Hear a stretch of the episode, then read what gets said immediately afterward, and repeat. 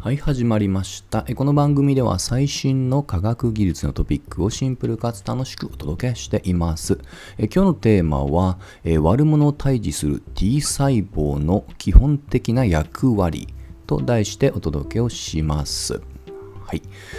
前回ゲノム編集の色応用の一例として、えー、がん細胞をやっつけるね T 細胞をゲノム編集するっていうねあの研究が進んでるって話をしました。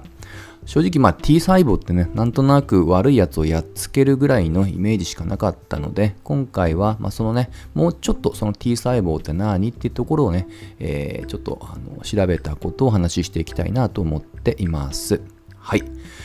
でまずそもそも T あの、多分何かのね、初め聞いたとき頭文字かなと思いました。まあ何かね、その攻撃とか、それを意味する言葉かなと思ったんですが、どうも調べると違いまして、えー、見つかった場所の由来だそうですと。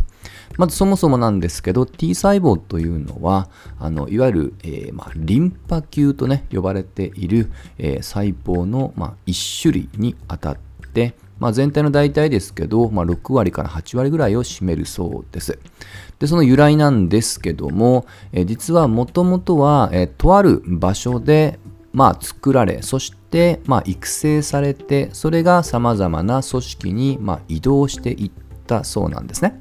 で、その、え、とある場所というのが、胸の線と書いて、胸線。これあのちょうど、えー、胸骨、ね、胸のあたりの骨のことですね。その裏側にあるので、胸骨、ね、だいたい心臓のあの周辺あたりですね。ここでどうも作られてるんじゃないかと。で、その、えー、英語で、えー、これ SIMS、ちょっと発音難しいですけど、THYMUS と書いて TIMS。これが、えーまあ、T 細胞の T の由来だそうですね。ちょっとこれはね、正直意外でした。はい。胸腺から取ったそうです。はい。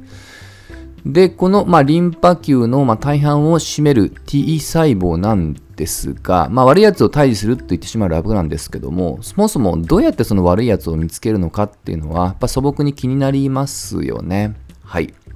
で、T 細胞の実はちょっと近い、まあ、あの、ことをする細胞に NK 細胞というものがどうもあるようです。この NK ってのは、なんと、ナチュラルキラーの頭文字ですね。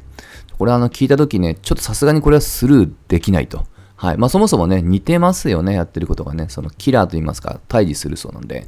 で、ちょっとそこのあの、違いも含めて補足をすると、先にこのナチュラルキラー、NK 細胞っていうのは、えー、自身が常に体内をパトロールをしてあげて、それこそ癌とかウイルスとかね、悪いやつを発見して退治をすると。うん。ので、まあ、こういったナチュラルキラーという名前がついたそうです。まあ、なぜわざわざナチュラル？まあ、その、生まれたままのとかね、えー、生まれながらのみたいな、そういった意味ですけども、なぜこういった名前をつけてるかというと、えー、文字通り、まあ、今の話の通り、えー、自身で、まあ、自己完結をして、まあ、自然に、あの、まあ、退治すると。実はこれは分類としては自然免疫と呼びます。で、あえてこれを言葉を使うということは、今日の主役の T 細胞っていうのはそうではなく、生まれながらではなく、後天的にこいつが悪いやつだってことを学習したり、もしくは自身で自己完結して勝手に動くんじゃなく、他からの指示を待って初めて攻撃をするっていう、そういった仕組みだそうなんですね。これは先ほどの自然免疫と対比して獲得免疫と呼ばれますと。まあ、なかなかこの NK 細胞もあのもうちょっと知りたいですけど、一旦今日の主役の T 細胞をもうちょっと掘っていきます。で、先ほど、まあ、他からのって言いました。で、これの当たるのが、えー、これはあの、本当木のようにね、枝葉がどんどん伸びているっていう形から、えー、その樹状細胞ですね。はい。樹木の樹に状態の状と書いて樹状細胞。このまず樹状細胞が、えー、攻撃対象となる例えばがん細胞とかの特徴ってものを、えー、T 細胞に教える役割を担うそうなんですね。すごいですよねこの細胞。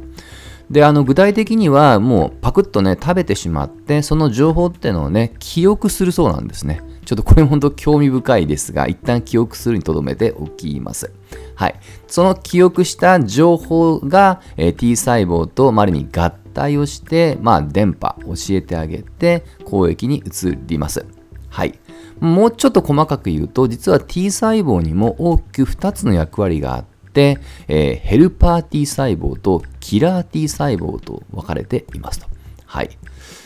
で、あの、まあ、名前からなんとなく想像つくかもしれませんけども、このヘルパー T 細胞自身がそういった記憶した情報を受け止めて、キラー T 細胞に渡あの、まあ、攻撃指示を担うと。はい。なので、本当の、まあ、攻撃する役割はこのキラーの方ですね。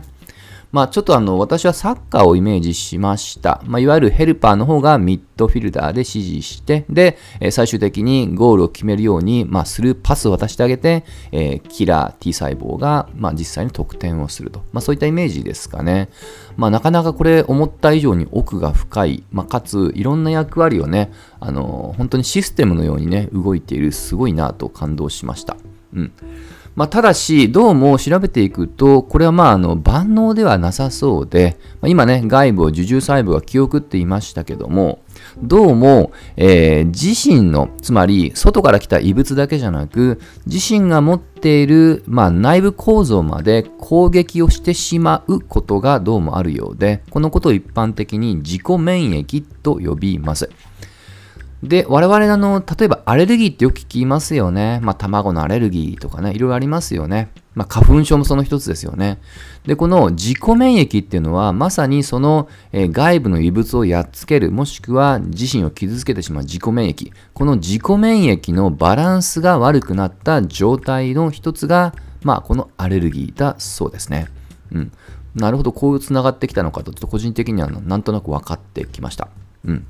まあ、いずれにしましても、あのー、この自己免疫っていうのは、なかなか結構厄介で、とあるサイトでは、やはりこの自己免疫に伴う、まあ、病気といいますか、疾患っていうのも、えー、結構やっぱり今問題視されているようです。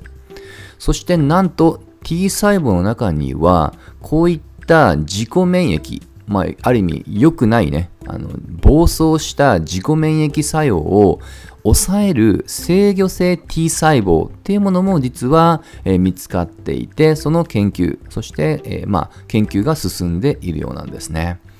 まあちょっとね、一つ T 細胞だけ取り上げても、いろんな役割と顔っていうのが見えてきました。はい。もちろん免疫っていうのは T 細胞だけがやってるものじゃありませんし、例えばマクロファージとかね、えー、まあ今日話をした NK、ね、あの、ナチュラルキラーとかね、えー、まあ、いろんな、まあ、あの、免疫作用に担う細胞ってのがありますので、まあ、本当ちょっとね、まあ、良くも悪くも複雑と言いますかね、まあ、言い方変えると、やっぱ常にそのバランスってものをね、取ろうと体内でしてるんだなっていうことを感じました。またなんと特にね、あの、特に最後の制御性 T 細胞とかは、今でもね、面白い研究がどうも進んでるみたいですので、またちょっとどっかでね、興味を持ったら調べてみたいなと思いました。まあ、いずれにしてもこの免疫っていう言葉は、まあ、特に今の時代においては、まあ、ある意味必須かなと思いました。逆にこういった中身のね、仕組みを知らないと、まあ、よくね、最近テレビとかでも何々をすれば免疫力が高まるとか、まあ、食品のね、表示とかにもよく見たりしますので、えー、それをね、単に言葉尻とかイメージだけで惑わさないためにも、この免疫ってものをね、もう少し深く、まあ、追求するっていうね、ことはとても意義深いことかなと思いました。まあ、それこそね、本当情報をね、えー、正しく取捨選択をして、きちっと判断、行動できる、まあ、ある意味免疫力も高めていこうと、ちょっと今回ね、調べ物をして、改めて痛感した次第です。といったところで今日の話は終わりにしたいと思います。また次回一緒に楽しみましょう。